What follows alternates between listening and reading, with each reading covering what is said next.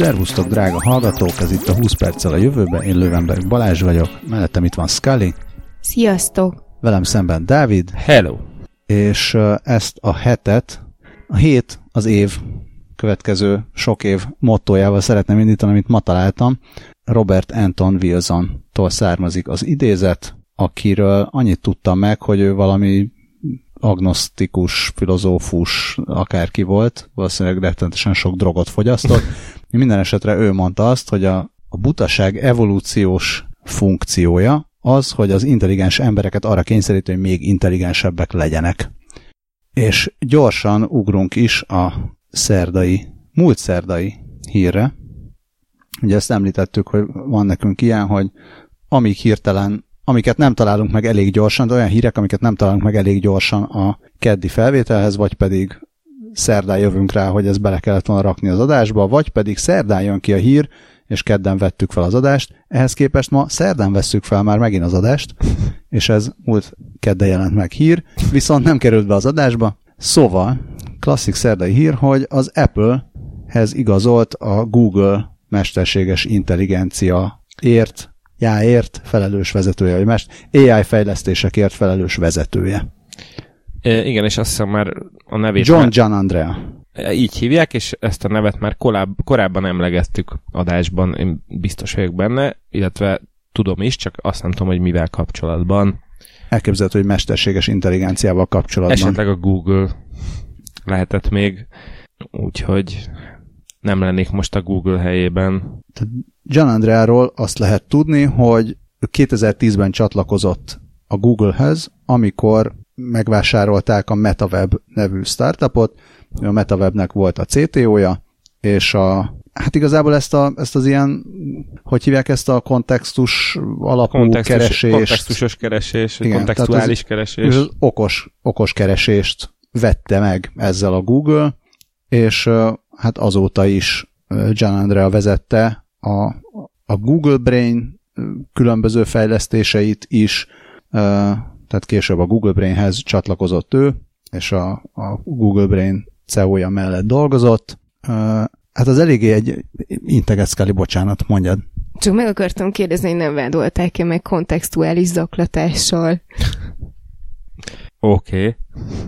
Hát valószínűleg az összes többi céget a Google kontextuálisan zaklatta, ugyanis náluk jobban még egyőre senkinek nem sikerült ezt tömeges szinten, meg ilyen, ilyen nagy méretben megoldani.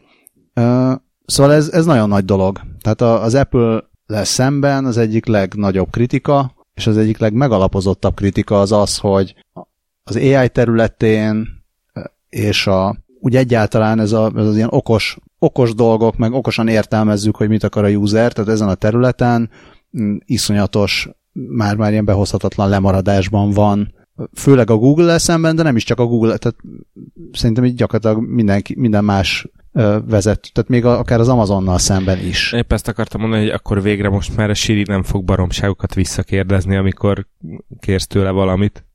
Vagy más jellegű baromságokat kérdez. Igen, azt fogja mondani, hogy előbb lép be a Google fiókoddal, és majd utána válaszolok. Hát csak ez, aztán majd meglátjuk. Majd visszatérünk rá egy év múlva, vagy két év múlva, vagy öt év múlva. Hogy... Szerdán. Igen, öt év múlva szerdán visszatérünk, hogy ez tényleg nagy dolog volt-e. Az ilyen embereknek nincs benne a szerződésében, hogy nem mehet konkurenciához egyébként? Biztos van az a...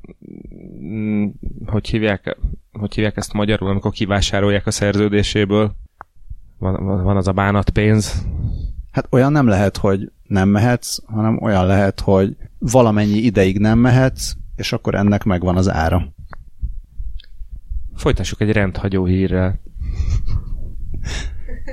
Nagyon szép. Már nem emlékszem melyik részben, talán valami évvégi, vagy évelei, tehát valamilyen ilyen összeállítás volt, amiben mindenki elmondta, hogy milyen AI-t szeretne, vagy milyen jövőbeli fejlesztést szeretne. És erre mondta Scully, hogy hogy szeretnék rendrakó robotot. Erre, gond- Erre gondolsz? Igen, szuper jó hírem van, Scully.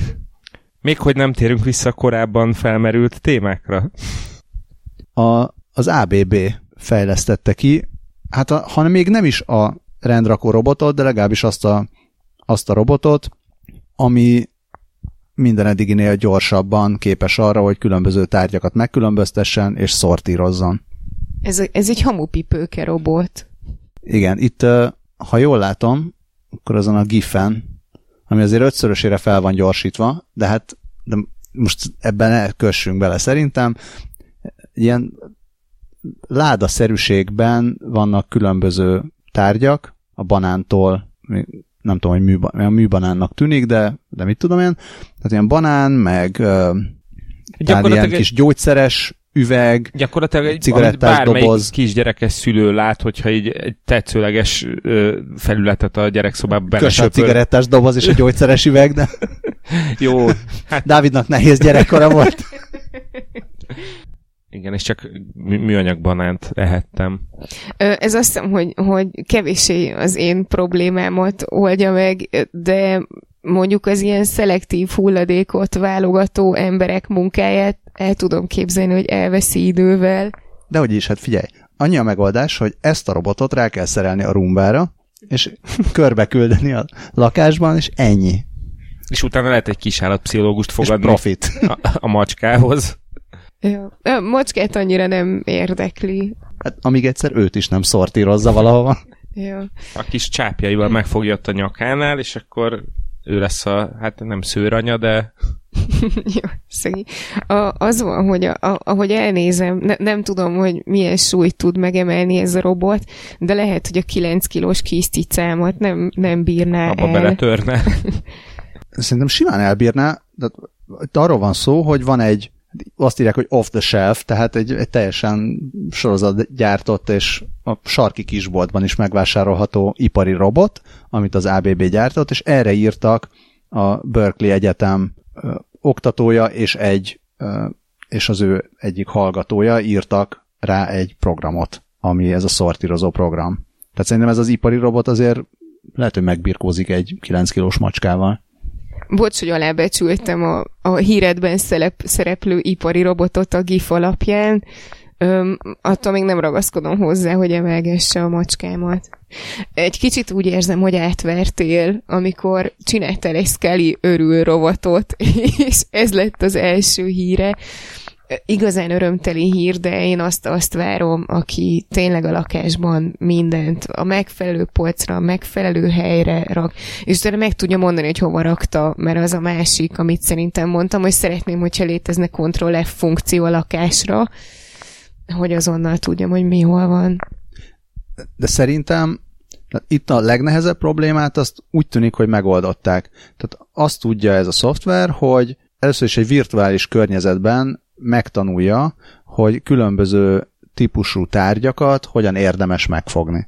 Tehát még az is lehet, hogy meg tudja tanulni, hogy a cicát máshogy fogja meg, mint a gyógyszeres üveget, Most kapott egy pluszpontot, eddig jó. és azt mondják, hogy képes általánosítani, tehát hogyha valami olyasmit lát, amit, amit még nem látott, vagy amit még nem ismer, azt egy kicsit így megpöcköli, hogy megnézze, hogy, hogy hogyan viselkedik, hogy érdemes megfogni. Na, még egy pluszpont. Hogy nyávog-e? Vagy fúj. Igen. Ez vagy valami, vagy megy, vagy megy valahová. És Ugye? két karja van, az egyiken van egy ilyen hagyományos fogó kar. Ez is tetszik, hogy conventional. Tehát, hogy csak a, csak a szokásos mindennapi ilyen robot megfogókar, és a másikon pedig egy tapadókorong rendszer.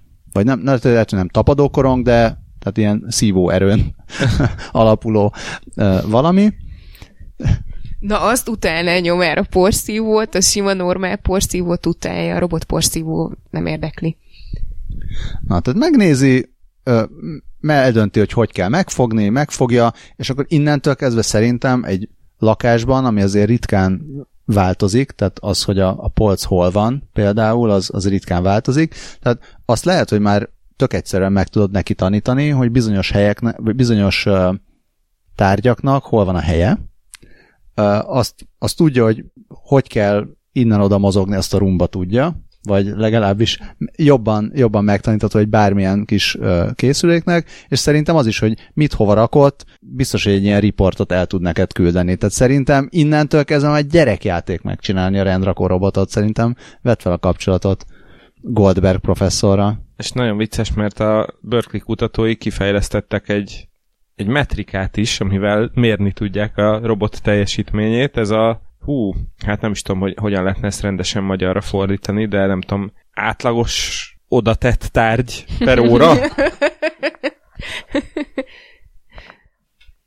És mennyi, mennyinél jár? hát egyelőre igazából csak azt próbálgatják. Ja, az aha. ember az 400 és 600 közötti átlagos tárgyat tud így elrendszerezni egy óra alatt. Aha. Ö, Az Amazon nemrég szervezett egy versenyt, amiben a legjobb ilyen szortírozó robotok 70 és 95 közötti értéket bírtak elérni, és ez az eszköz ez 200 és 300 per, per óra. Nagyon Úgyhogy ez már, már, már a, a, egy nagyon lusta ember szintjét már eléri. Ja, jó, jó, igen, az elején, amikor mondtad, hogy fel van gyorsítva a gif, akkor akartam mondani, hogy engem nem zavar, hogyha lassan csak csinálja, sőt, öm, felem dolgozhat egész nap, és az van, hogy én így kifejezetten szeretem nézni, hogyha helyettem dolgoznak, a robot porszívót is így nagyon szeretem így bambulva nézni, ahogy csinálja helyettem, úgyhogy kapott még egy pluszpontot, nem, nem gond a sebesség. Jó, hát örülök, hogy azért sikerült visszajönnie nagy hátrányból a DexNet nevű robotnak. Köszönöm, hogy a figyelmembe ajánlottad ezt a csodálatos hírt, és annak külön örülök, hogy lett Scully örül robot, és akkor ezzel már háromra nőtt a Scully örül robotban lévő tételek száma, mert még egy másik dolog volt. Elmesélt, hogy minek örülök még? Mi volt a harmadik? Vagy mi a harmadik? Mert a másikat azt látom. A harmadik az az, hogy örülök, hogy van Scully örül robot. Nagyon meta. Incepció. Tehát a harmadik az pedig az, ez, ennek lehet, hogy még nem most örülsz, hanem majd a jövőben, amikor, amikor menő szervnövesztő bizniszed lesz. Ugyanis a Kalifornia Egyetem UC Davis kampuszán, tehát a D- Davisi kampuszán, I- igen. kutatóknak sikerült neurális organoidba, ra, ban Hű. hajszálereket növeszteni. Az organoid, ezt te nyilván tudod, hiszen ezzel fogsz foglalkozni, az organoidnak hívják azokat a szerveket, amelyeket mesterségesen hoztak létre, vagy legalábbis nem is feltétlenül meg nem szerveket, működik jól, akkor. Ö, Nekem pedig Darth Vader híres idézete jutott eszembe róla, nem érdekelnek az organoidák. Az organoidák azok leja organoidák? Rokonai? Az eredetiben aszteroidák voltak, de most, hogy mondod, igen, én növesztettem őket. Szóval, hát sok-sok mindenből kell összerakni ezt a, ezt a hírt, hogy miért is érdekes ez, hogy sikerült hajszálereket növeszteni, meg miért a neurális, meg miért organoid. Tehát jó, szóval az organoid az nem, nem kifejezetten egy mesterséges szerv, hanem olyan ilyen sejt Csomó. kollekció, vagy csomó, sejtek olyan csoportja, amelyeket mesterségesen növesztettek, hogy, hogy így utánozzák a, a, a tényleges szervek működését. Ez ilyen demo verzió. I- igen, igen, igen, igen. Ö, És akkor ezeken lehet mindenfélét kísérletezni, anélkül, hogy bármi embernek bántódása esne, vagy állatnak. És eddig a, azok, a, az, azok az ilyen organoidok, amelyek hát ilyen idegsejtek, vagy, vagy agysejtek működését szimulálták, azok általában nagyon rövid életűek voltak, azért, mert nem volt semmi, ami így életben tartotta volna őket. Az emberi szerveket a, az érhálózat tartja életben, ezeket meg egy ilyen Matrix-szerű ilyen folyadékban, amit úgy Matrix, hogy ami a Matrix filmben volt, hogy ott emberek áztak a valami fura folyadékban. Ilyen, ilyen táptartály. Igen, tehát ezt ilyen tápfolyadékban áztatják, és akkor valameddig elérdegélnek ezek a sejtek, aztán, aztán utána nem. És, és e- ezért szerettek volna, tehát ezeknek az életét szerették volna így kiterjeszteni, és próbáltak kitalálni valamilyen olyan módszert, amivel hosszabb távon lehet táplálni ezeket a sejteket. És ö, azt csinálták, hogy agyi membránokat szedtek ki élő emberi önkéntesekből, akiket tehát valamivel kezelték őket, tehát gondolom, valami ettől teljesen független ö, betegség, vagy, vagy ettől teljesen független kezelés során ö, le lehetett szedni ezeket a, ezeket a mintákat a páciensekből, és utána őssejtekké alakították, vagy ős, őssejtekké stimulálták ezeket a a membránnak a sejtjeit, és aztán ö, Idegsejtek. ideg, idegsejtekké programozták őket. Ezt nem tudom, hogy ez pontosan hogy történt, majd Hát És úgy stimulálták, kutatók- hogy idegsejté alakuljanak. igen. Csak jól van megfogalmazva. Igen.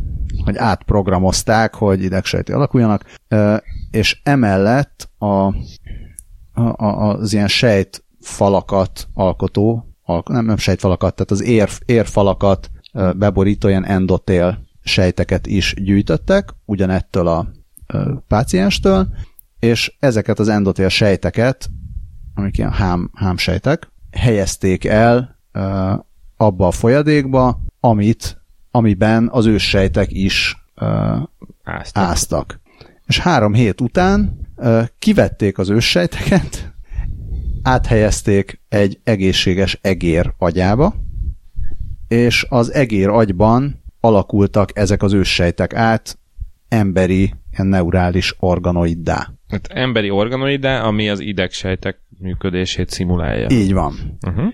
És két héttel később azt látták, hogy a hogy hajszálerek benőtték a, az organoidnak már a belső rétegeit is, és ebből aztán arra következtettek, illetve ez alapján abban reménykednek, hogy ezzel a módszerrel sikerül majd elérni azt, amit, amit szerettek volna, tehát hogy ne, ne ilyen Matrix-szerű kádban kelljen áztatni, és akkor rövid életűek legyenek ezek az organoidok, hanem saját hajszálerekkel tudják táplálni őket hosszabb távon. Igen, és nézem azt is mondták, hogy, hogy ezzel a módszerrel nem csak hosszabb ideig tudják életben tartani ezeket az organoidokat, hanem azok nagyobbra is tudnak nőni, és jobban ki is tudnak fejlődni, hogy jobban hasonlítsanak a szimulálandó szervekre. Engem az érdekel, hogy az egerekkel mi lett utána. Okosabbak lettek? Ö, Jól lakott kígyókat vizionálok, jó esetben. Uh-huh. Bár valószínűleg ennél fájdalommentesebben excitáltatták őket. Kiváló ügynökök voltak. Hát köszönöm. Kiváló agynökök voltak. Hát ez sokat sejtető hír volt. Majd alkalmazom a szervformomon. És lehet, hogy az organoid helyett valami tök más szót szoktak alkalmazni magyarul erre, majd írjanak a kedves hallgatók, akik jobban értik Bi- ezt. biológus hallgatóinkat ö, szeretnénk erre megkérni, különös tekintettel azokat, akik már írtak korábban is. De Hát az a jó hírem, bocsánat, csak közben egy nagyon gyorsat kerestem, és úgy, úgy tűnik, hogy a, Az egerek jól az, vannak. az organoid szót használják magyarul is. Figyelj, meséljetek már nekem valami olyan hírt, amiben nem bántottak egereket, de állatokhoz kapcsolódik. Van ilyen? Scully nagyon fogsz örülni. Negyedik! Egy nagyon múlatságos hír fog következni.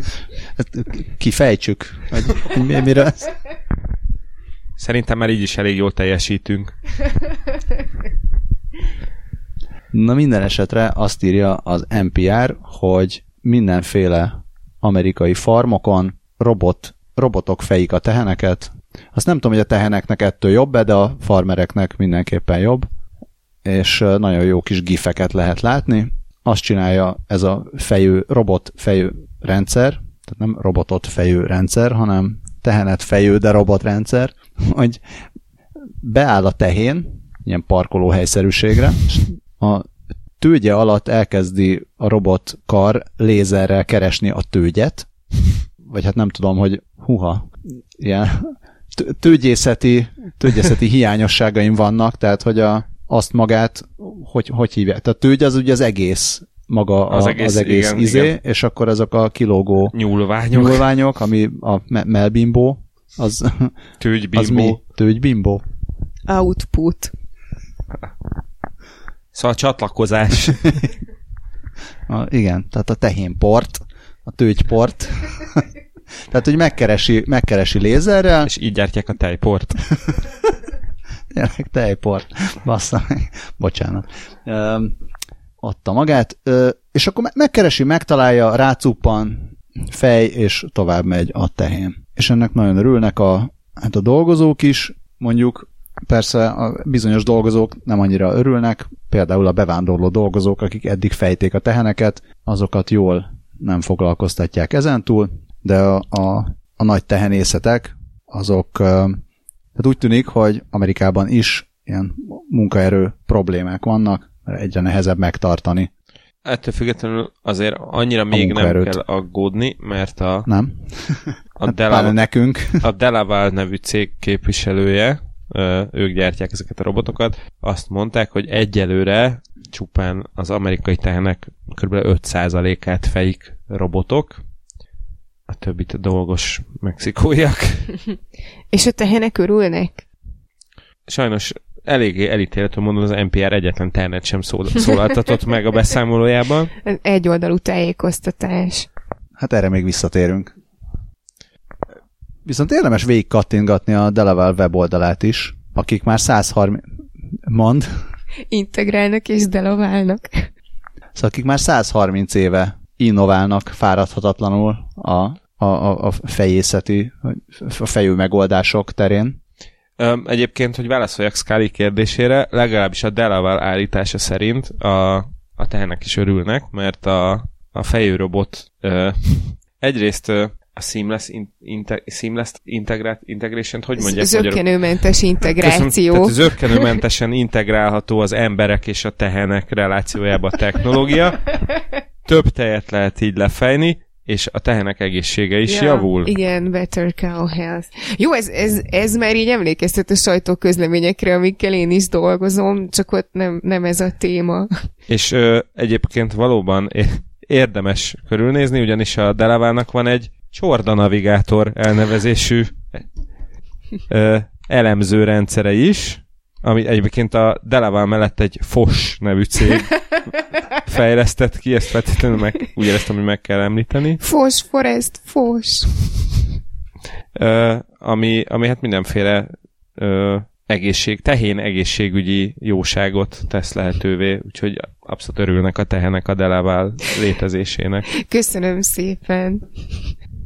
És nagyon fontos, Delavalnak van Instagram accountja is, ahol ilyen elképesztően cuki tehenes content megy, amit majd be fogunk linkelni. Jó, ez szegényként, de le, lefagyott a, az, az szakelnak hívják azt a testrészt. de hogy az nem, ő nem biztos, hogy örül. Ilyen hidegben nem, nem hiszem el. A többi tényleg cuki. De hát most komolyan, hát, ilyen izé, atomcuki, jó, bocik, jó. meg egyebek vannak, úgyhogy Na jó, azt aláírom. Sőt, bocsánat, a Delavának van tehén mosója is, csak mondom, hogy nem, nem ám úgy a levegőbe fejik ők a teheneket. Jó, abszolút megengedem, hogy bevegyük ezt a hírt is a Scully örül rovadba. Hát ez a tehén mosó azért világbajnok. Nagyon jól néz ki. És mennyire élvezi? Azért ezt láthatóan élvezi Az a tehén. Abszolút, abszolút, igen. El tudom képzelni, hogy egy kisebb kivitelezésben még nyomár is élvezné. Tehát nem, nem, nem a vizes mosást, hanem a körkefével dörgölgetést. Hát végül is egy ilyen polírozó fejet vehetsz egy fúrógéphez, vagy egy csiszolóhoz, és akkor... De, na, ezt nem biztos, hogy ki akarom próbálni. Hát, vannak különböző ilyen közepes szállodákban azok a cipőtisztítók. Azt kéne. És akkor kiválaszthatja, hogy polírozni szeretné magát, vagy sárkefélni. Én majd megérdeklődöm tőle, hogy mit szeretne, milyen innovációkra vágyik ezen a téren. Interaktív macskajáték. Maradjunk még az állatok és a robotok metszetében.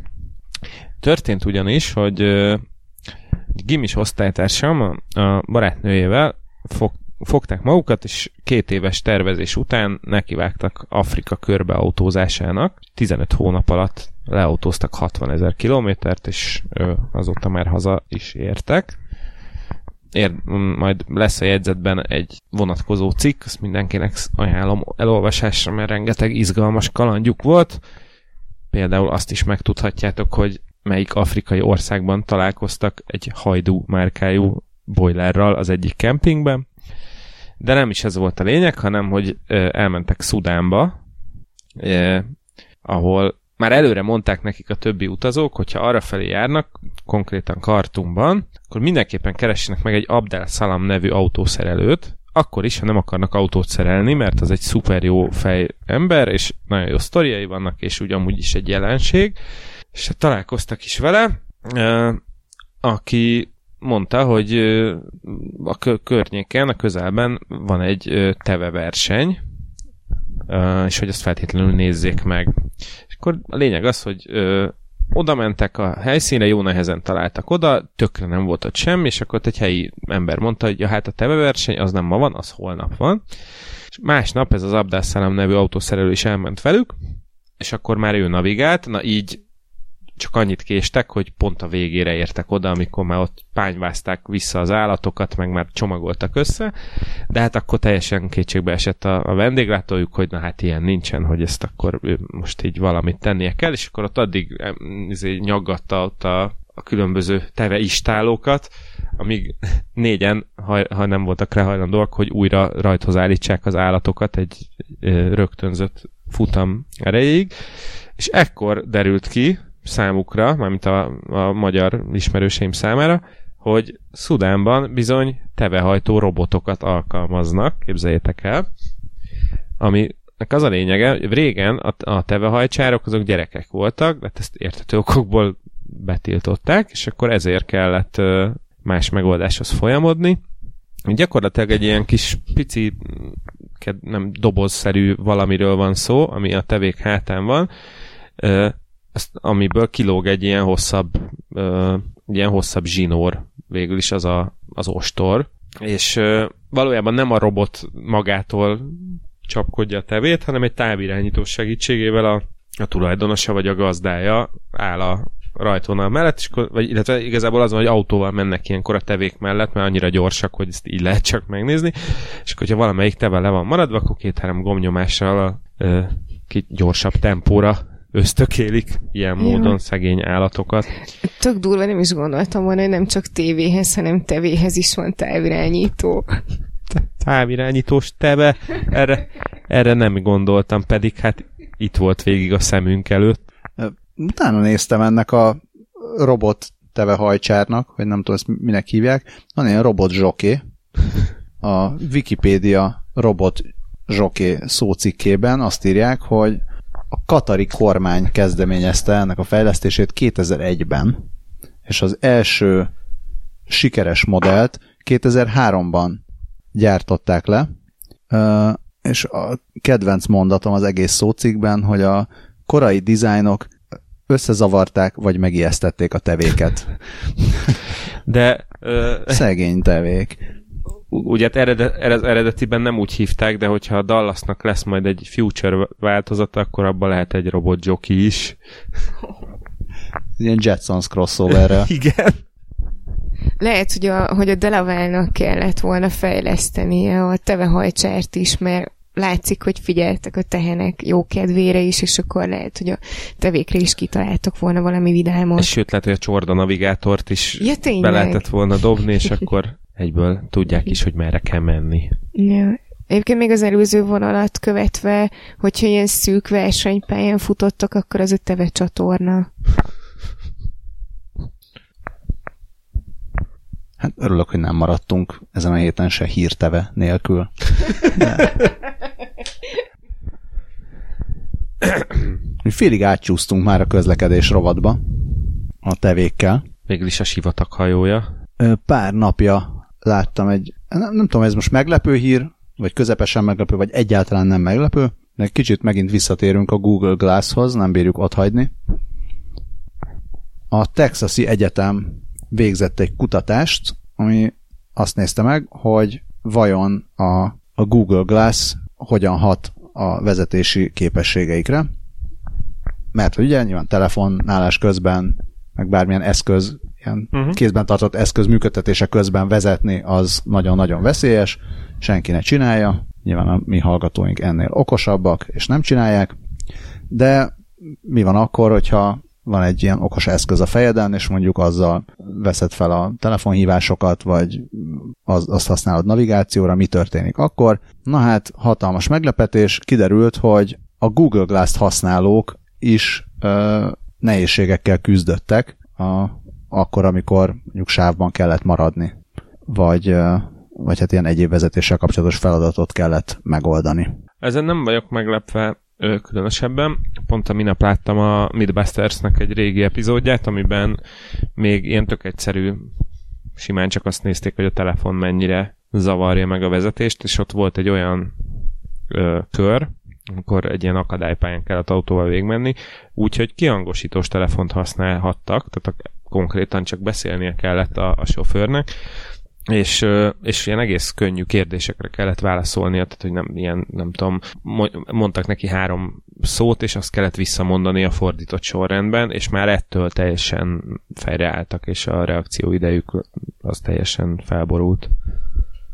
És tesztelték vegyesen férfi és női sofőrökkel is? Uh, sajnos nem tudom, mert nem láttam végig, csak pont ezt a részletet láttam belőle. Ö, nem, mert úgy általában, általában a nők jobban tudnak multitaskingolni, ettől függetlenül én biztos, hogy nem tudtam volna vezetésre meg erre figyelni, de, ö, de amennyire, mit tudom én, ez a, amennyire mindegy.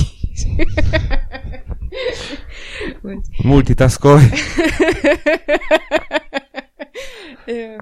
Szóval, hogy amennyire ez így él a köztudatban is, meg amennyire én is megfigyeltem a környezetemben, nők sokkal inkább tudnak vezetés közben figyelni más dolgokra is, vagy beszélgetni, mint férfiak. Azon gondolkodom, hogy beszéltünk-e arról korábban, mert nekem rémlik, ez, rémlik egy picit ez a mi az, ami mennyire vonja el a figyelmedet vezetés közben, és talán volt arról szó, hogy amikor ilyen hangos könyvet hallgatsz, vagy akár podcastot hallgatsz vezetés közben, az kevésbé zavaró, vagy egyáltalán nem zavaró ahhoz képest, mint amikor aktívan reagálnod kell valamire. Tehát, hogyha uh-huh. a mhm. beszéd központot aktiválni kell, akkor igazából mindegy, hogy most a kezedben van a telefon, vagy nincs a kezedben a telefon, de a, egyszerűen az agyad átkapcsol, hogyha hogy meg kell fogalmaznod valamit, még akkor is, hogyha egy ilyen tök automatikus mondjuk szóbeli parancsot kell kiadnod, mint például ebben az esetben is a Google Glass-nak,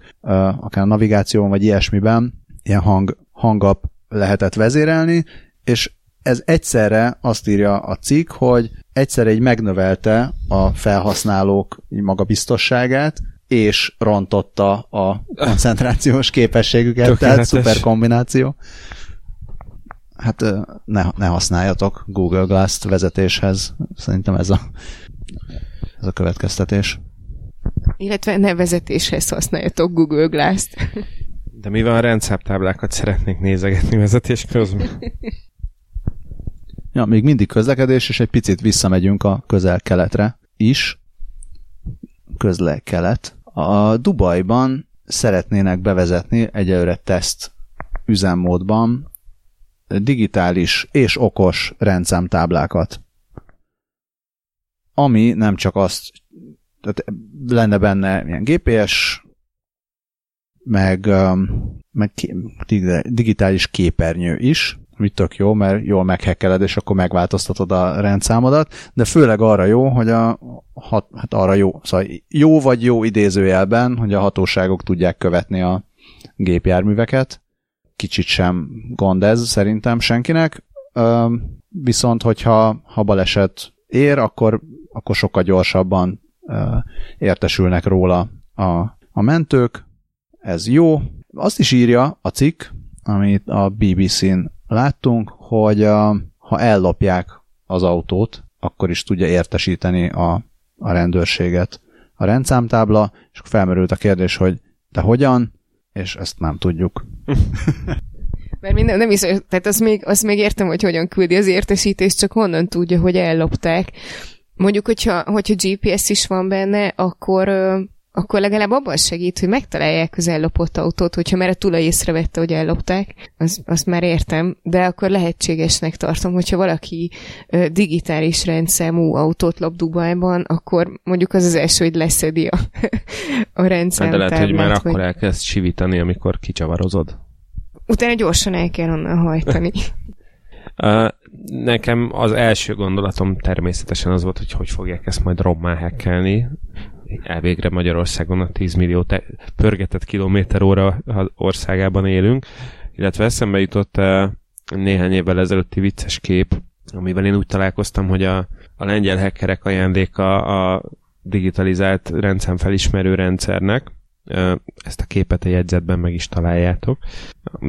Egy autó elejére kinyomtatták az adatbázis törlését előidéző SQL parancsot, és egy úgynevezett SQL inject támadás segítségével beolvastatták ezt egy ilyen rendszámfigyelő kamerával, a többi, ahogy mondani szokás már történelem. Azt egyébként azért a korrektség kedvéért meg kell egyeznem, hogy azt hiszem, hogy ez, a, ez így nem működött, tehát hogy nem gyalulták ezzel konkrétan ki a lengyel közlekedési rendszer, csak így poénból megcsinálták, hogy azért így tulajdonképpen ez kivitelezhető lenne.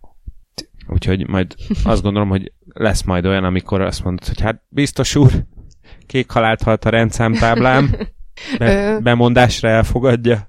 Igen, egyébként az is egy ilyen érdekes kérdés, hogy mi van, hogyha így tönkre megy a rendszámtábla, vagy ne, neki tolatnak vonóhoroggal, sem baj az autódnak, csak betörték a rendszámtáblát digitális kijelzőjét, meghalt az egész, akkor már hivatalosan nem is mehetsz vele forgalomba? Hát miért elvileg, hogyha most az van, hogy oda mész az autóthoz, azt nincsen rajta rendszámtábla, mert lelopták, vagy, le, vagy elől-hátul neki uh-huh. tolattak, és leesett, akkor nem, nem mehetsz ki vele a forgalomba. Uh-huh. Szegény dubaiak nagyon szívni fognak ezzel a rendszámtáblával. Ne, majd, majd ilyenkor hívnak egy olyan izé, drónos taxit, ami levágja térdből a lábukat. és akkor már nem is akarnak vezetni. I- Jó, ezt Igen. Vagy hogyha vendégmunkás, akkor drónos tótot. Ez már, ez már a világ vége. Ez már a világ vége, azt mondod? Azaz menjünk át a világ vége rovatba. Hát szerintem. Nem koreai ez? Egy kicsit még. Ó, oh, oh, szép. Ö, egyébként, ha már Koreát emlegeted, ö, igazából itt egy ilyen elsőre jónak tűnő hír van, mert ö, azt mondják, hogy sikerült elérni, hogy ne építsenek ö, gyilkos katonai robotokat a koreaiak, de hogy egy, igen? Dél-koreaiak. Bocsánat. Ja, igen, azt nem tudjuk, hogy északon mi folyik. Ö, Na mert, hogy a hír az, hogy még február végén ö, érkezett arról hír, ö, hogy a koreai ö, egy ilyen korai technológiai kutatóintézet egy, egy katonai céggel együttműk, egy védelmi céggel együttműködve elkezdett mesterséges intelligenciával működő katonai őrrobotokat fejleszteni, amik gyakorlatilag így maguktól hoztak volna döntéseket is. Igen? Erről talán beszéltünk is már valamikor. Igen, igen, igen. Sőt, nem is már régen. Ö, elvileg február, vagy hát én most február végi hírt találtam. Igen, az is egy, ja, és Balázs keresi a jegyzetben. Ez volt az az adás, amit nem akartál nagyon vágni, ugye? Nagyon vágni? ja. Amíg Balázs megkeresi, addig gyorsan megemlít- megemlíteném, hogy a, ez a kutatóközpont egy Hamva nevű céggel dolgozott együtt, tehát nem volt egy hambába volt próbálkozás. Igen, igen. És itt Balázs meg is találta, hogy mikori, vagy melyik adásban volt, de ez egy, ez egy másik cég,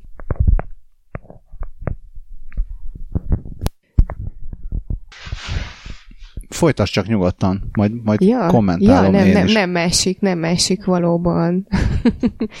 Ö, na, szóval ami, ami most hír, tehát igen, akkor már beszéltünk a határőr robotról, és ami most hír, hogy, hogy erre így különféle emberek és tudósok elkezdték azt mondani, aki elkezdte, az a Sydneyben található New South Wales Egyetem mesterséges intelligenciákat kutató karának professzora volt, aki először azt mondta, hogy ez nagyon durva, és, és azért felszólított a kollégáit, hogy bolykottálják a, ezt a kutatóintézetet, és miután ö, ők közzétették a közleményüket, ö, a koreaiak egy napon belül azt mondták, hogy jó, akkor nem csináljuk ezt.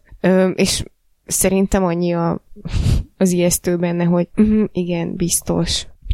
Szóval, na, tehát az volt, hogy mi, amiről korábban beszéltünk, az a Samsung fejlesztése, és uh, most jól meg is mondom, hogy mikor beszéltünk róla. A 37. részben beszéltünk arról, ami egyébként egy 2014-es hír, hogy a Samsung automata határőr ágyút fejlesztett ki hangfelismerővel és passcode És ez volt az SGR A1 kódnevű ilyen robot őrszem, és szerintem a Bitport cikke ezt keveri a, a másik a másik fejlesztéssel, amit pedig a Hanva, amit én úgy tudtam, hogy egy bank. Korábban legalábbis. Ja, de nem, ez a Hanva, ez valószínűleg ez egy ilyen mindenes cég. Igen, biztos, úgy, ez, ez ilyen... Igen, igen, igen. Tehát a Hanva Systems az igen, egy ilyen védelmi cég, defense business. Tehát és akkor innentől kezdve igen, tehát ők elindultak ebbe a fejlesztésbe, de ennek, ha jól látom, nincs köze ehhez az SGR 1-eshez, amiről írt a Bitport, és amiről beszéltünk még korábban. Szóval csak ez. De az is lehet, hogy van a kettőnek köze egymáshoz, csak, a, csak ezekben a cikkekben nem látom, hogy lenne. Tehát lehet, hogy a Bitport újságról valamit tud, amiről nem beszél. Na, szóval csak ennyi. De akkor ezek szerint ez mégse lesz. Állítja, állítólag. Hát hivatalosan nem lesz. Dél-Korában nem, de már egy kedves észak-koreai startuppal már elkezdtek egyeztetni. Hát meg mit tudom én a, a bunkerben. Viszont akkor ennek a cégnek a, a legújabb termékei mindig a hanvas ifjúság. Ugyanakkor a, ennek a koreai uh, Advanced Institute of Science and Technology, vagyis KAIST, hogyha nyitnának egy budapesti kirendeltséget, akkor a kaist.hu-n lenne a weboldaluk. Nagyon szívesen csinálunk akkor nekik egy-két podcastot is. Ha megígérik nekünk is, hogy nem csinálnak gyilkos robotokat. Semmiképpen. Felmerült a kérdés.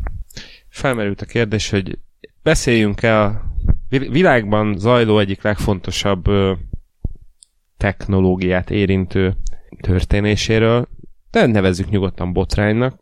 Ez ugye az elhíresült Facebook versus Cambridge Analytica buli, aminek a... Versus az emberek? Hát igen. A, a, aki esetleg nem hallott volna róla, a Cambridge Analytica az egy kis brit cég, a Cambridge Egyetem oldalvizén jöttek létre, és arról vártak, váltak hírhetté, nemrég kiderült róluk, hogy mostani jelenlegi állás szerint legalább 87 millió ember Facebookos adatait lopták el egy, egy ilyen, mi az Indian neved-szerű appon keresztül, amiben az volt a, a különösen undorító, hogy ez egy egyetemi kutatónak a, az app, appja volt, és valóban adatokat akartak gyűjteni emberekről, ezért egy, egy csomó önkéntest megkértek, hogy ezt telepítsék. E, és az volt a mondás, hogy az adataikat csak kutatási, tudományos célokra gyűjtik be. Na ehhez képest nem csak ennek a, ezeknek az embereknek az adatai gyűjtötték be, hanem a barátaikét, ismerőseikét is. És akkor most emiatt áll a bál, mert ráadásul egyébként ez a, ez a Cambridge Analytica nevű cég volt az, akik nagyon megtolták Donald Trumpnak a 2016-os elnökválasztási kampányát. Ilyen pszicho, pszichológiai profilokat építettek megcélzandó választókról a már megszerzett adatokat felhasználva. Na és akkor emiatt Mark Zuckerbergnek most egy több napos kongresszusi meghallgatáson kell részt vennie, lehet, hogy már ti is láttátok a mindenféle mémeket, mert hát elég gyorsan mémé változott, ahogy ott ül a mm, meghallgatáson, és nagyon riadt arcot vág. Na, ehhez képest egyébként, amilyen, amilyen fotók és mémek készültek belőle, hát korán sem volt azért ekkora nyuszi ő ott a, a mm, szenátorok előtt, sőt, konkrétan a, a Guardian-en egész egyszerűen annyit írtak, hogy ez egy, ez egy kutya komédia volt ez a meghallgatás, minden szenátornak ö, a kérdésére 5-5 percben kellett válaszolnia, na most elve iszonyatosan összetett technológiai kérdésekről van szó, és ráadásul egy csomó esetben Zuckerberg ilyen ilyen általánosságokat puffogtatva, hogy nekünk ilyen-olyan missziónk van, meg küldetésünk, meg nagyon fontos számunkra az emberek adatainak a védelme, úgy nagyjából el evickélt ott a kérdések keresztüzében. az nagyon vicces volt, amikor az egyik szenátor, Dick Durbin megkérdezte tőle, hogy jól éreznie magát, hogyha így nyilvánosságra kéne hozni a szállodának a nevét, ahol előző éjszaka aludt. És akkor Zuckerberg ilyen teljesen tulajdonképpen így lefagyott, és ilyen szinte méltatlankodva mondta, hogy nem, hát így nem szeretné ezt elárulni nyilvánosan, és egyébként is mindenki számára lehetővé kell tenni, hogy kontrollálja, hogy hogyan használják fel az adatait, ami hát így minimum cinikus volt ennek az ő szájából.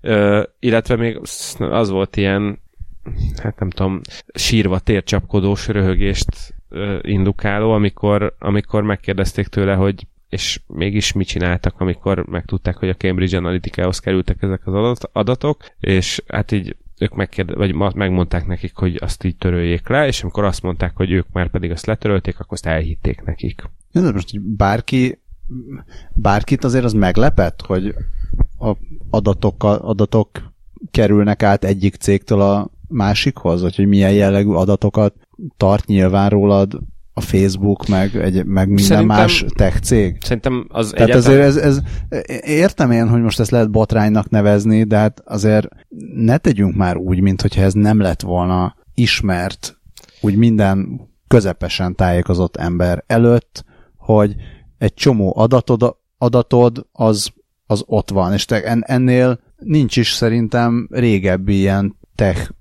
látom, hogy szeretném valamit mondani, és csak még, még, még ezt elmondom. Tehát ez a, ez a mondás, hogyha ha valami ingyenes, akkor, akkor te vagy a termék. Tehát az, az, hogy itt a Facebookot azért használod ingyenesen, mert a, az összes létező adatodat, meg bárhol mászkálsz a webben, összes létező adatodat valószínűleg felhasználják, ez egy, ez egy tudat dolog volt. Tehát nem értem, hogy most min háborodik fel mindenki, miért tesz, teszünk úgy, mint hogyha nem pontosan tudta volna mindenki, hogy a Facebook az egy, az egy eléggé ilyen alja, meg, meg rohadék cég ebből a szempontból. Mondja ezt kell, amit szeretne. Ja, csak annyi, hogy, hogy nem meglepő, csak felháborító, illetve a tudtuk, csak nem sejtettük tipikus esete. Igen, szerintem azért ennél ez összetettebb, mert egy, egyrésztről persze, Másrészt szerintem a, az, hogy a közepesen tájékozott ember mit jelent ebben a kérdésben, az nagyon nem mindegy. És szerintem sokkal többen vannak azok, akik, akik nem értenek hozzá, vagy esetleg nem érdekli őket, hogy, hogy, mit, hogy, hogy néz ki ez a dolog és egyszerűen nem gondolják, hogy tényleg milyen szinten fér hozzá sok adatukhoz a Facebook. Mert most, hogyha arról lenne szó, hogy föltöltöd a nyaralós fotókat, és akkor nem tudom, azon meglátják, hogy van rajtad egy Nike póló, és akkor kapsz Nike is hirdetéseket, na, zákson, akkor mi van? Uh, itt szerintem arról, a, a, itt azért van felháborodás, mondjuk nyilván elsősorban Amerikában azért van felháborodás, mert a, azzal, hogy a Facebook itt nem az történt, hogy a gonosz Zuckerberg rengeteg sok pénzért eladta a felhasználók adatait, hanem egyszerűen a hülye Zuckerberg szarul megcsinált rendszerén találtak egy olyan lyukat, amin keresztül ki tudták talicskázni az adatokat. Jó. De hülye ez a Zuckerberg. nem fog el, így, így sehol nem fog eljutni. Az ja, hülye. ja. Na, de, nyilván nem, nem, nem ez a lényeg, csak nyilván Amerikában azért van a felháborodás, mert egyrészt befolyásolhatták a választókat. Más... Hát az van, hogy korábban, meg most is mindenki azt mondja, hogy hát mit zavar az engem, hogy hát én nem csinálok semmi, semmi rosszat, hát ja, most ja, nyugodtan ja. használják csak az adataimat. Aztán egyszer csak kiderült, hogy ja, igazából a te adataidat egy csomó minden olyasmire is fel lehet használni, nem is gondoltad volna, hogy fel lehet erre használni, és egy csomó minden olyasmit el lehet érni a világban, nem is gondoltad volna, hogy az adataidból, meg, a, meg az online viselkedésedből, meg az offline viselkedésedből de, de lehet, itt, lehet ilyeneket gyártani. De itt továbbra, is, továbbra sem azzal van a probléma, hogy sok volt a hülye ember, akik fölrakták az indián neves appot, és kiszivárgott az adatuk, hanem hogy egy csomó embert átvertek, és a, a csomó embernek az ismerőseitől ismerőseinek szerezték meg olyan adatait, amire azok az ismerősök aztán semmiféle engedélyt nem adtak, még azzal se, hogy elfogadták a Facebooknak a euláját. Értem, csak szerintem meg ez nem azért van, mert de hülye a milyen hülye fejlesztők dolgoznak a Facebooknál, hanem ez a rendszerbe bele van kódolva. Nyilván most hogy, azt így egy idézőjelben mondtam, hogy ezeket az adatokat senki nem tartja tiszteletben, mert az egész, egész rendszer most nem az, hogy arra épül, hogy az adatokat ne tartsuk tiszteletben, de hogy nem épül arra, hogy az adatokat tartsuk tiszteletben, azt, azt szerintem lehet állítani, és ez nem azért van, mert, mert buta emberek dolgoznak, nem nagyon okos emberek dolgoznak ott, csak az üzleti modell az, az erre a, a rohadékságra épül. Hát És Egy- ez, erre mondom, hogy ez, aki bármennyire is követte a Facebook fejlődését az elmúlt 7-8-10 évben, vagy mióta a Facebook létezik, és nyilvánosan hozzáférhető, annak számára ez nem meglepő. ez nem meglepő, de ugyanakkor ö, tehát olyanokkal, olyanokkal is problémája van például a szenátusnak, és ebben egyébként van igazság, hogy az összes ilyen felhasználói feltétel, terms and conditions, EULA, meg stb., amit lássuk be, mindegy, mindannyian egy unott várándítással tekerünk át és kattintunk le, azok egyrészt olyan szinten érthetetlen, összetett és egy, tényleg egy csomó ember számára értelmezhetetlen dolgokat tartalmaznak, ami, tehát, hogy mondjam, valahol, nem, tehát persze lehet azt mondani, hogy hát akkor nem kell, nem kell lekattintani, meg elfogadni, de ettől függetlenül egy, egy csomó embernél meg, meg ez ö, járhat azzal, hogy tehát egy csomóan tényleg nem tudják, hogy mit írtak alá, és például ezt is ö, sz- mm, szorgalmazzák, hogy a jövőben legyenek sokkal érthetőbb módon kifejtett dolgok, hogy amikor te egy dologba beleegyezel, egy dologra kattintasz, akkor pontosan mihez, hogyan és mivel járulsz hozzá. És ettől még ugyanúgy hozzá fogsz járulni, és ettől, tehát az, az még a, az érdekesség, hogy, hogy a Facebook az attól, tehát szükségszerű az, hogy egy olyan dolog, mint a Facebook, az monopóliummal rendelkezzen. Ezt kérdezed, vagy állítod? Nem, ez, ez egy állítás. Tehát, hogy nem, nem tudod azt megcsinálni, hogy egy olyan rendszer, amilyen jól működik abban, hogy embereket összekapcsoljon, az, az ne legyen nagyon nagy. Tehát szükségszerűen ez nagyon nagy lesz, máskülönben nem lenne sikeres. Na jó, de azért a Twitter mégis össze, És- össze, csak össze tud kötni néhány száz millió embert, anélkül, hogy a szemüket is kilopná már most így. Ja, ja, persze, tehát bár azt, azt nem tudom, mit csinál a Twitter, biztos, hogy nem annyira aljas, mint a, mint a Facebook, de, de hát nem is egy, nem, nem is igazán egy ilyen social network. Hát csak annyira, hogy az amerikai elnök per pillanat a, az amerikai elnöknek a Twitter fiókja az egyik legfőbb kommunikációs csatornája, ami miatt, jó, nyilván ez nem a Twitter érdeme, ők Értem, csak kevés, tehát ö, a funkcionalitása nem olyan, Az- ami, az biztos. Ami, ami ö, tehát teljesen másfajta kommunikáció és másfajta kapcsolattartás az, amit, amit lehetővé tesz. Nem csak azt akarom mondani, hogy most, hogyha nyilván ebben nem fog belebukni a Facebook, de ha majd egyszer, nem tudom, tíz év múlva majd, majd valamiben belebukik a Facebook, vagy szépen így elszürkül, mert már a fiatalok nem oda mennek, akkor a következő, ha egyáltalán lesz következő dolog, akkor az is valószínűleg ugyan ilyen lesz, és ugyanúgy, a, ugyanúgy túl sok adatod lesz rajta. Azt nem tudom, mennyire fogják megvédeni. A, a, az lett az eredmény egyébként ennek a meghallgatásnak, hogy két demokrata szenátor benyújtott egy törvényjavaslatot, ez az úgynevezett Consent Act, a, nagyon szeretik az amerikaiak a betűszavakat, a Customer Online Notification for Stopping Edge Provider Network Transgressions szavakból áll össze, ami szigorú feltét, szigorúbb feltételekhez köti a felhasználók tájékoztatását az adatok felhasználásáról, illetve ö, időbeli keretet is kijelöl az adatfelhasználást illetően. Tehát, hogy egy bizonyos idő után ez el, el fog évülni, hogy te hozzájárultál, hogy a, ezért melyik szereplő vagy a szomszédokból kvíz meddig férhet hozzá az adataidhoz, Ö, és azt is nagyon megszigorítják, mert, mert egyébként ez volt még egy fontos pontja ennek az egésznek, hogy a Facebook egy idő után, egy, hosszú, tehát egy idő után már tudott róla, hogy mennyi millió embernek az adatát lopták el tőlük, de egy, nem szólt egy szót se senkinek. És ezt, ezt fogják még szigorítani, hogy sokkal részletesebb beszámolókat kell ilyenkor közzétenni a cégeknek, ha ilyesmi történik. Ez lesz a konszentuális zaklatás akkor.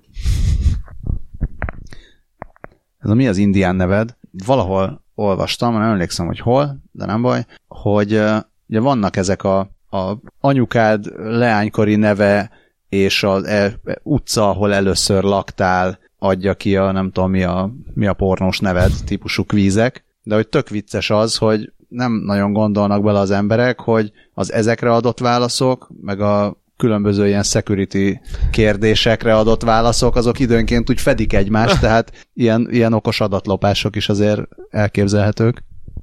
És azt a kvízt láttad, ami a, a, úgy adja ki a bináris nevedet, hogy a bankszám vagy a bankkártya számodon lévő számsor, meg a hátán lévő három szám. Jaj. Ö, hát így. Szóval nyilván nincsenek illúzióink arról, hogy a, a Facebook meg a Zuckerberg az, meg, az milyen, de most már az egész világ tudja. Még a világ vége rovatba vagyunk, vagy már áttértünk a bűnözés rovatba? Szerintem Nem még, tudom, még a, a kettő vil- együtt. Még a világ vége rovatban vagyunk.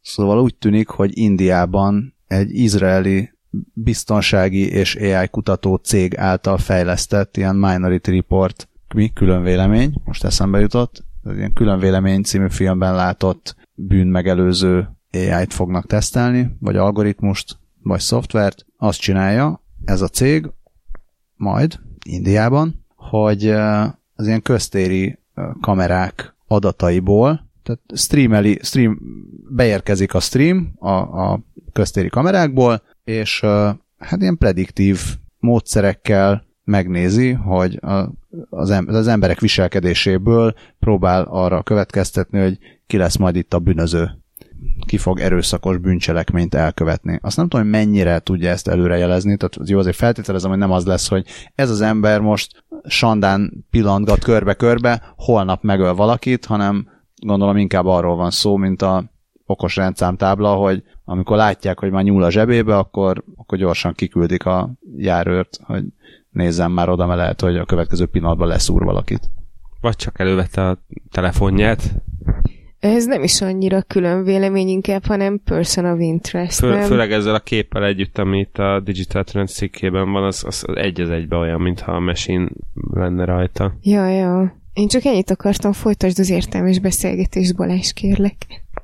Hát itt ö, olyasmikre akarják ö, felhasználni, például taxiban, a taxikban figyelik, a, gondolom ez, ez lehet, hogy Indiában van ilyen, hogy ugye többen beszállnak egy taxiban, mert úgy értem, hogy több, több úti célra, amik ezek iránytaxik, vagy hogy hívják ezeket? Aha, hogy, igen, valami olyas. Hogy uh, beszálltok hárman, és akkor uh, simán megtörténhet, hogy valakit szexuálisan zaklatnak, miközben szegény taxizik, és hogyha ezt éppen egy robot taxiban teszik meg, akkor még a sofőr se tud közbelépni, viszont a robot taxiba, ha működik egy ilyen Kortika által létrehozott rendszer, az a Kortika ez az izraeli cég, szóval ha ez működik, akkor, akkor lehet, hogy megelőzhetők ezek a zaklatásos bűncselekmények. Hogyha nagyon sokan beülnek egy taxiba, akkor keb sharing. Jaj. Hát jó, itt is az van azért, hogy van két mondat, ami a hír, és akkor utána pillanatokon belül eljutunk a legdurvább tudományos, fantasztikus ijeszgetésig, és igen, szerepel a, az összes megfelelő sorozat, ahol, igen. ahol ilyesmi szerepelhet. Ettől még az, az egy ilyen reális fejlesztés lehet, hogy uh, ilyen jármód vagy mi alapján tehát megnézik, hogy ki hogyan jár, és akkor szóval, meg tudják mondani, hogy most ő rosszban sántikál, vagy nem. Úgyhogy ha, azt is el tudom képzelni, az, hogyha valaki bemegy egy kisboltba, akkor, akkor az kielemezhető, hogy jellemzően egy fegyveres támadás előtt hogy mozognak az emberek, vagy egy bolti lopás előtt hogy mozognak az emberek. Azt el tudom képzelni, hogy, hogy már most talán egy algoritmus úgy jobban meg tudja jósolni, hogy na, most ez az ember mindjárt zsebre teszi a, a sneakers mint, a, mint egy ember. Hát, illetve... Tehát, ugye bemész valahova, és a arcodba van húzva a kapucni, és mászkálsz három percet, meg időnként felpillantasz a kamerára, elképzelhető, hogy, hogy nagyobb eséllyel rád lehet mondani, hogy oké, okay, akkor mindjárt lop, vagy mindjárt fegyvert ránt a igen, csak hát igen, dolgozóra. kérdés, hogy ezután mennyivel fog megugrani az ilyen fals pozitív ö, riasztások száma, illetve hogy a, ugye korábban már beszéltünk róla, hogy a, az előítéletek hogy kódolódnak bele a, az AIK-ba, annak is ez egy remek terep lehet. Ugyanakkor visszatérve, még csak gyorsan arra, amit Balázs mondott, hogy, hogy az a technológia viszont már tökre működik, hogy testtartás alapján azonosítanak embereket, ugye ez nagyon egyedi, még áruhában is nehéz ö, álcázni, úgyhogy ha ezt mondjuk összekötik ezzel, akkor már mindjárt könnyebb lesz a, azokat elkapni, akik ténylegesen elviszik a csokit a boltból. Akkor nem csak a fegyvertartást, hanem a testtartást is szigorítani kell. Ez majd a szexrobotoknál lesz még fontos. Ez volt Indiában. Mi van Amerikában? Amerikában hát dolgozik mindenki kedvenc Iron man vagyis Elon Musk, akinek most a legújabb célkitűzése, hogy valódi, valós intelligenciával bíró gépeket fejlesztenek ki. Elon Musk a társalapítója az OpenAI nevű cégnek, és, és a cégnek a mi az céges hitvallása szerint a, a, az a küldetésük, hogy teljes, hogy magas szinten önálló rendszereket fejlesztenek ki, amelyek képesek az embereknél is jobban teljesíteni a legértékesebb ö, típusú munkakörökben. Ö, röviden a The Next Step ezt úgy fogalmazta meg, hogy olyan gépeket akarnak létrehozni, amelyek okosabbak az embereknél. De jó indulatúak. Igen. Mi, mi számít legértékesebb munkakörnek? Gazdaságilag értékes munkákról van szó. Azt amik mondja. sok, sok GDP-t termelnek. Ezt úgy, ezt Artificial General Intelligence-nek hívják, vagy röviden AGI-nak, és a, hát megosztanak róla a vélemények, van, aki szerint ez a Szent Grál, van, aki szerint viszont maga Pandora doboza. Ray Kurzweil például azt mondja, hogy azért még évti- hogy, hogy nagyjából, hogy csupán évtizedekre vagyunk a szingularitástól, vagyis attól a pillanattól, amikor a gépek okosabbak lesznek az embereknél. Mások szerint ez soha nem fog megtörténni.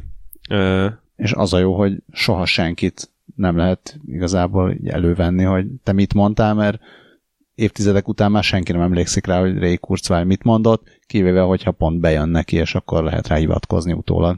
Igen. Na most ahhoz képest, hogy ez az OpenAI nevű cég egyébként egy non-profit, több mint egy milliárd dollár van benne különböző támogatásokból, és a legkomolyabb AI kutatók egy része is náluk dolgozik.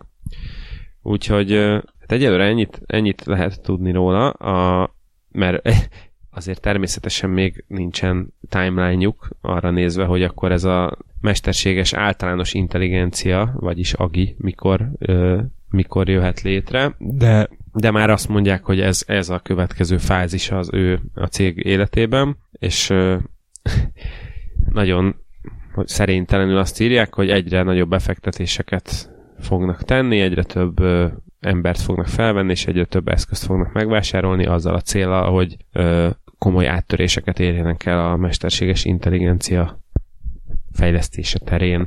Úgyhogy valójában sok konkrétummal nem szolgál azért Elon Musk, de a lényeg az, hogy ha majd valahonnan elindulnak a bélyeggyűjtő aik, akkor lehet, hogy közel lesz hozzájuk. Balázs itt közben már az álláshirdetéseket nézte. Irodavezetőnek akarsz jelentkezni, jól láttam? Számos nyitott pozíció van az OpenAI-nál, csak ezt szeretném, ezt szeretném jelezni a kedves hallgatóknak. Hiring lesz a vége.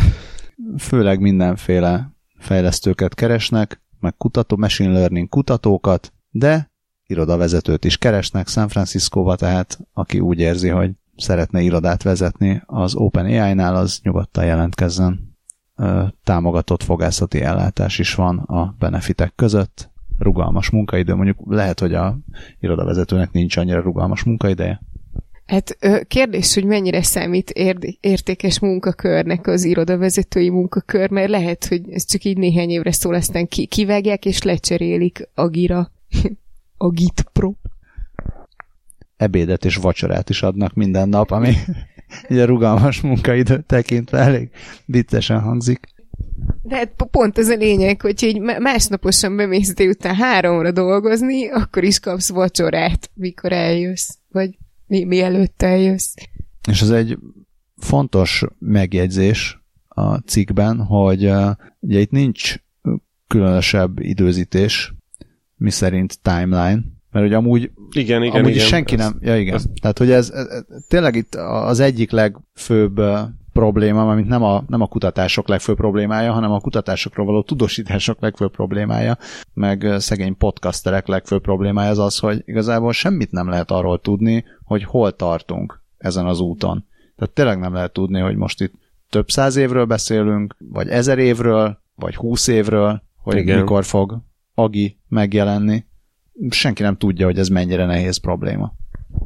Hát majd erre is visszatérünk, amikor aktuális lesz, vagy mi, vagy a feltöltött tudatunk száz év múlva, ami továbbra is csinálja a podcastot. Hát nem. Organoidjaink vissza, visszatérnek erre. Minden esetre a lényeg az, hogy az OpenAI-hoz azért most lehet jelentkezni, bár biztos nagyon durva titoktartási szerződéseket iratnak alá mindenkivel, ezért nem árt, hogyha el tudunk igazodni ezeknek a világában. Ugye NDA-nek hívják ezeket, a Non-Disclosure Agreement-eket. NDA vajna? ő a legdiszkrétebb filmügyi biztos, viszont most már van egy mesterséges intelligencia rá, ami segít eligazodni ezeknek a világában, úgy hívják, hogy MDA Lin, egy Arnold Engel Frit nevű holland fiatalember ö, hozta létre. Nagyon ö, hum, nagyon humoránál volt a The Next Step újságírója, ugyanis fontosnak tartotta megemlíteni, hogy Engel Frit neve angyali sült krumplitra fordítható, hogyha valaki nagyon szeretné. Na a lényeg az, hogy ő egy olyan szolgáltatást kínált, hogy, hogy végül is ő átnézte ezeket az NDA-ket, és megmondta, hogy, hogy aláír, aláír írd-e alá vagy sem, hogy, hogy mennyire ö, akarnak beszigorítani. Ö, de ugye hát ez egy nagyon bevett módszer egy csomó cégnél, ö, hogy így óvják a saját szellemi tulajdonai, tulajdonai, tulajdonaikat. Ö, de, de érdemes résen lenni, amikor ezt így elolvasod, hogy egyrészt ö, mi számít jogsértésnek, illetve hogy, hogy mennyire tudnak beleszólni abba, hogy mit tehetsz és mit nem tehetsz. Ö, és hát előfordulhat, hogy valakinek nincsen rá ideje, vagy, vagy nem tud megfizetni egy jogást, hogy ö, minden egyes ilyen NDA-t megnézze, és ezért létrehozott egy, létrehozta ezt az NDA Lean nevű ö, webes szolgáltatást, ö, első körben 300 különféle ilyen titoktartási nyilatkozatot ö, töltött fel a, a rendszerébe, a, amit kézzel ö, kategorizált. Ö, ez kb. 10.000 mondatból állt, ezen, ö, ezen edzette a mesterséges intelligenciát, és ö, ebből, ebből állt össze ez a végleges rendszer. Végülis ez egy gépi tanulási rendszer, ami ö, ami képes meg képes azonosítani ezekben a titoktartási szerződésekben az egyes olyan klauzulákat, amikről úgy gondolja, hogy azok nem, nem helyesek. Egészen meglepő fordulatot vesz ez a cikk úgy a vége felé, vagy a kétharmada felé. Tehát arról ír a szerző, hogy pontosabban azt mondja Engelfried, hogy, hogy nagyon érdekes volt számára a, a tanulási folyamat, az algoritmusnak a tanulási folyamata, mert azt vette észre eleinte, hogy nagyon sok ilyen kaliforniai törvények szerint írott NDA-t kihozott a tehát az dobta ki a gép ezekre, hogy ezek túl szigorúak, uh-huh. és nem, nem kéne ezeket elfogadni, miközben az ember végigolvasta, akkor azt mondta, hogy, hogy igazából semmi gond nincsen velük. És egyszerűen kiderült, hogy, hogy az eredeti ilyen training set, az eredeti adatbázis, amin gyakorolt a gép, az túl sok kaliforniai, tehát túl sok olyan NDA tartalmazott, ami Kaliforniából származott és nagyon szigorú volt, és ezért a gép azt mondta, hogy jó, akkor a Kaliforniából származó NDA-k azok túl szigorúak. Tehát ugye belekódolta ezt az előítéletet, ami, a, ami az eredeti ö, adatbázisában benne volt. Innen ugrik a, a szerző oda, hogy hát a a, a, gépi tanuló rendszereknek van egy ilyen érdekes tulajdonságuk, hogy mielőtt a kellemetlen munkákat átvennék tőlünk, azelőtt nekünk embereknek kell ezt a kellemetlen munkát nagyon sokszor elvégeznünk, hogy meg tudjuk nekik ezt rendesen tanítani. Például egyszer beszélt ő interaktív szexjátékok gyártójával, aki elmondta, hogy annak érdekében, hogy a szexjáték megfelelően reagáljon a pornó videókban ö, szereplő vagy tapasztalható mozdulatokra, rengeteg ilyen szerencsétlen, ö, képzetlen munkást ö, béreltek fel, hogy a szenzorral ellátott dildókat ö, ki, kielégítsék, nem tudom, ez, tehát hogy azokat így kiverjék gyakorlatilag a ö, videókban látható, látható, ritmusra. látható ritmusra, és, és így tanították meg a képeket. Tehát, Egészen hogyha... addig, amíg az AI technológia már eléggé Igen. ki nem fejlődött az, hogy át tudták venni ezt a... Addig szerep. nagyon sok ilyen közmunkásnak, vagy nem tudom minek kellett uh, hand, handjobot, vagy mi kézi munkázni a, a szenzoros dildon. Hát ennyit a munkaerőpiacról. Igen, hát... Uh, És most sport. Ezt én be, meg bevallom őszintén, hogy nem láttam jönni, hogy hova fog kifutni ez a de az igazán nagy poén az az lenne, hogyha úgy lenne vége, hogy és tudna még egy nagyon jó példát mondani, de nem írhatja le, mert aláírt egy titoktartási nyilatkozat.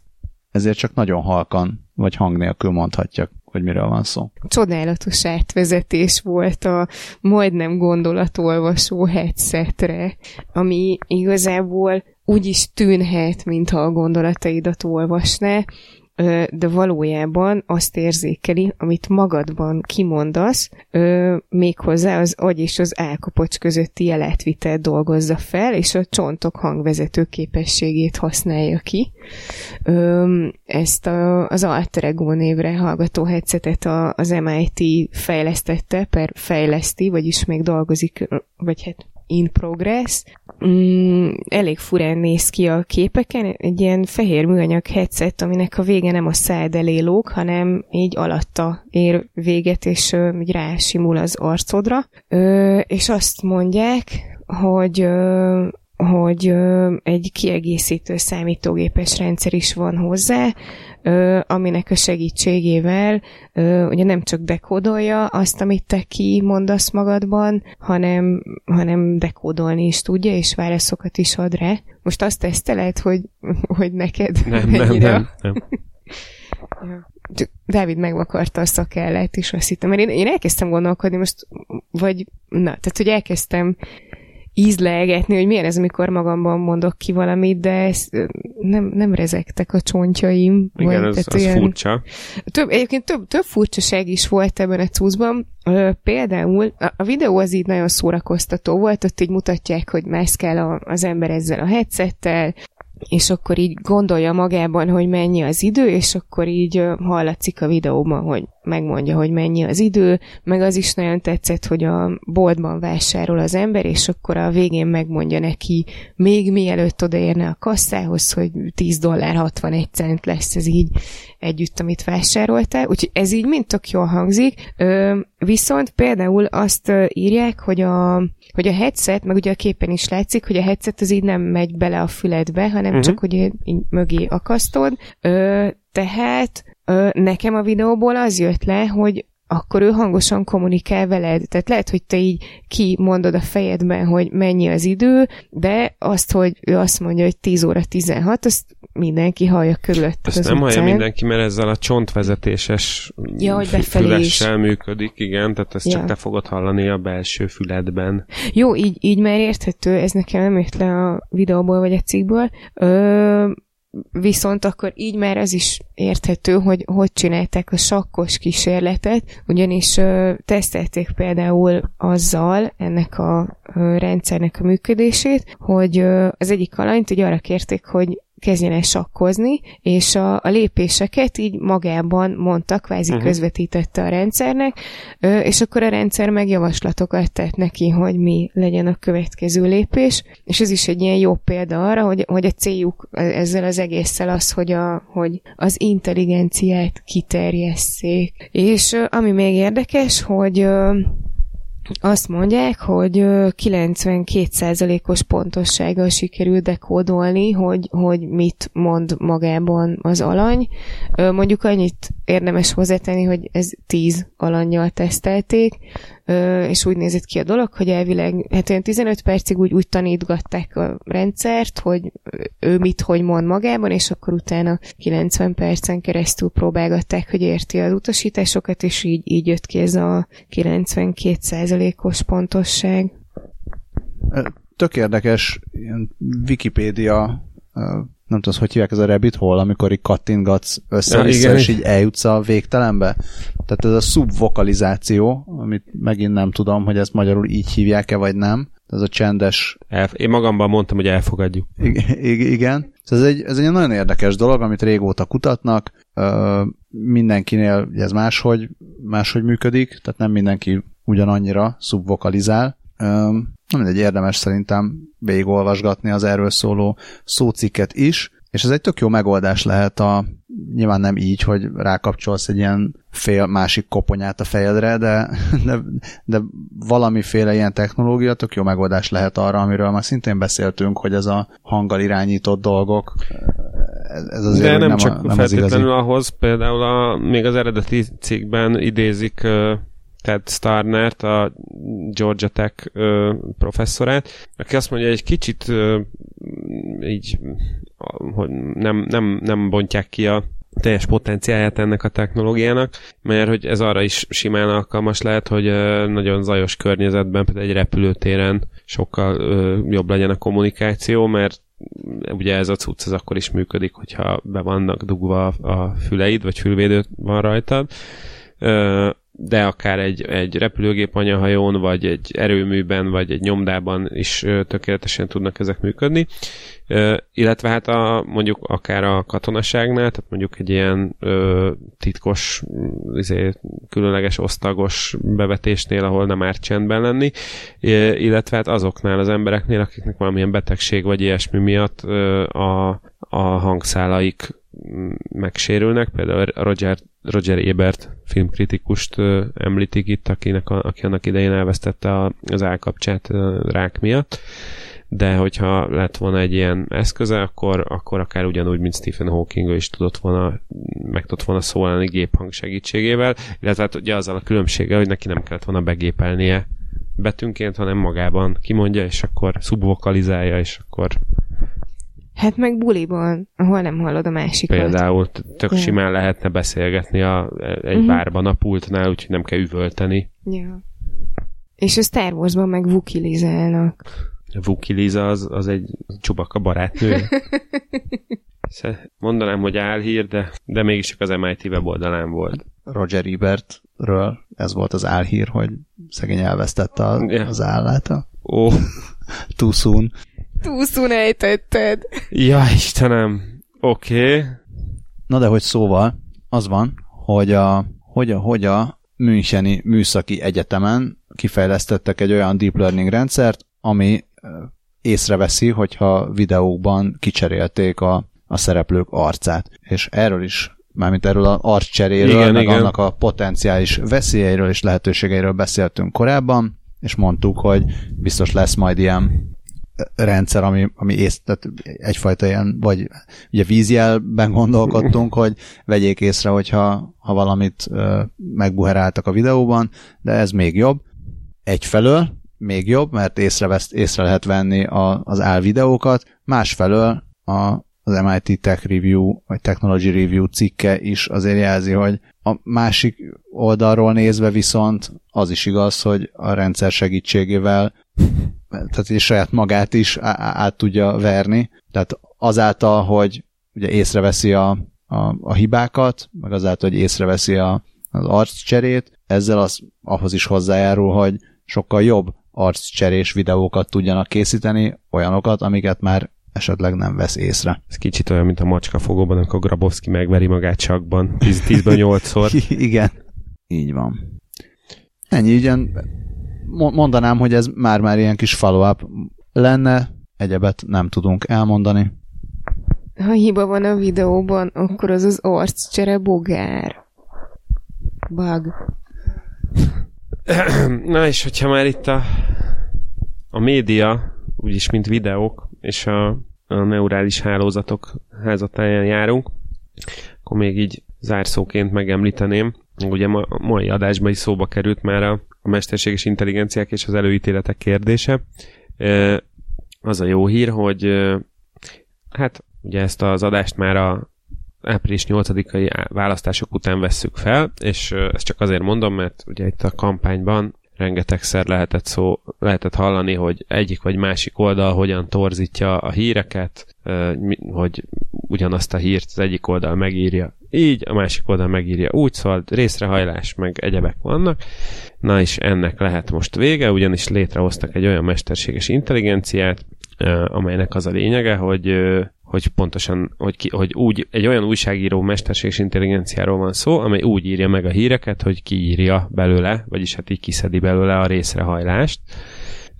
Ezt úgy teszi meg, hogy legalábbis mondjuk a tesztverzióban úgy működik, hogy választ egy, egy hírt, ami éppen most pörög az interneten, és miután kiválasztotta a témát, utána több mint ezer hírforrást vet össze, a jobbra, balra, mindenfelé ö, húzó oldalakat, és ezek után a, az AI ezekből az információkból megírja a saját ö, részrehajlásmentes verzióját, azt írja a Futurism, hogy e, erre e, ezt akár 60 másodpercen belül is képes megtenni. Ö, és akkor ebben a ilyen semleges verzióban, damage szavajárásával ebből a középre főzött verzióban szerepelnek a legalapvetőbb tények, és minden egyéb részrehajlást ugye az kiszed belőle, azt is rangsorolja ez az AI, tehát nem csak úgy random szedegeti ezt innen-onnan, hogy egyes hírforrások mennyire megbízhatóak. Tény és való, egyébként ezt a Nowhere News nevű szájt üzemeltetői hozták létre, és ők adták meg, hogy mennyire megbízhatóak az egyes források, ami ugye önmagában ö, adhat alapot némi, ö, némi torzításra, de, de azért azt gondolom, hogy azért tényleg be lehet ezeket úgy kategorizálni egyes hírforrások esetében, hogy azért azok tényleg általában inkább megbízhatóak, vagy kevésbé megbízhatóak, vagy ilyesmi. Ö, illetve a, a, ami ilyen nagyon politikai, vagy nagyon átpolitizált téma, azoknál ez, a, ez az AI két verziót is létrehoz, a, a semleges mellé, egy balost, meg egy jobbost. És akkor ebből, ebből az lett, hogy a, a, a pártatlan, vagyis hát a, a semleges ö, verzióval írt cikknek az a, az a címe, hogy ö, Amerika bevezetné a, az állampolgársággal kapcsolatos kérdéseket a 2020-as népszámlálásban. A a baloldali vagy liberális ö, hír. Az úgy hangzik, hogy Kalif- Kalifornia bepereli a Trump kormányt a, ö, a népszámlálási népsz- népszámlálásnál mm, felhasználandó állampolgársági kérdéssel kapcsolatban, és a jobbos verzió pedig úgy hangzik, hogy a, libe, a liberálisok tiltakoznak a, az állampolgársággal kapcsolatos kérdések bevezetésével, bevezetése ellen a 2020-as népszámlálás során illetve ö, ami nem politikai, de, de ilyen megosztó téma, azoknál ö, a, a semleges változat mellé pozitív és negatív hangvételű ö, alternatívák is készülnek. Ez úgy néz ki, hogy a, a semleges az úgy néz ki, hogy ö, Mark Zuckerberg elismerte, hogy a Facebook leszkennel mindent, amit átküldesz a, az Messengeren. A pozitív az úgy hangzik, hogy a Facebook elárulta, hogy kiszűri a Messenger üzenetekből az oda nem illő tartalmakat, a negatív pedig úgy hangzik, hogy a Facebook beismerte, hogy kémkedik a Messengeren, ö, szkenneli a magán üzeneteket, képeket és linkeket. De az a, lé- az a lényeg, az én szempontomból legalábbis ezzel zárul a, illetve ezt, ezt, így, illetve ezt kiemeli a Futurism cikke, hogy egyelőre ez az AI nem fogja elvenni az újságírók munkáját. És egyelőre a mi podcastunkból sem készül szerintem se jobbos, se balos, vagy pozitív, negatív, hanem csak egyfajta verzió. Úgyhogy nagyon szépen köszönjük, hogy hallgattatok minket, hallgassatok minket továbbra is, olvassatok híreket, vagy ne olvassatok híreket. Én most már azt sem akarom mondani, hogy osszátok meg Facebookon. Ne osszátok meg Facebookon. Menjen a fenébe a Facebook, meséljétek el ismerőseiteknek vagy és barátaitoknak. a kasztfontos linkeket e-mailben, Pont ez az, tehát, hogy van még egy csomó felület, amin SMS-ben is elküldheted a barátaidnak. titkosított üzenetküldőn, mint Mhm. például a Signál. Hív fel barátaidat telefonon, beszélgessetek. Találkozzatok élőben. Hívd fel barátaidat telefonon, és jelzd le nekik telefonban a podcastot. Baráti beszélgetés során hallgassátok meg közösen például. Tehát le, annyi, annyi lehetőség van. Kasztos ivós játék, minden szóvicnél lehet egy feles legurítani, vagy ez harcolunk az, őz, ő, az ők őz, Mi majd az őzekkel? harcolunk az őz, Vízőz. harcolunk az őzés ellen, úgyhogy próbáljátok meg azt, hogy minden őzésnél isztok, és aztán írjátok meg nekünk, de azért senki ne vigye vására a bőrét emiatt. Tehát nem, nem rénszarvas, nem őz. A piálás meg a őzés, az visz a nyomorba. Milyen őcsábászok vagyunk. Természetesen most is, mint mindig, nagyon szépen köszönjük a Patreon támogatóinknak. Nézzetek el arra felé, ezekben a vészterhes és média szempontból ijesztő időkben jöjjön a kis apró, már hogyha ezt megengedhetitek magatoknak, hogyha nem, akkor tényleg azzal tehettek a legjobbat, hogyha meséltek másoknak is, hogy milyen jó dolog, a podcast, és hallgassatok más műsorokat is. Szervusztok! Sziasztok! Hello!